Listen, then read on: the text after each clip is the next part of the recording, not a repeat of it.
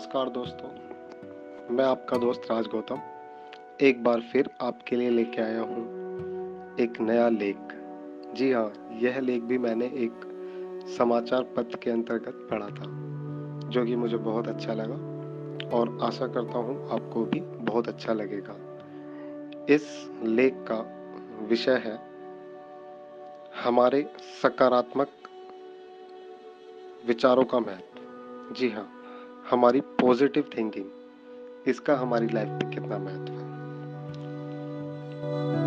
है।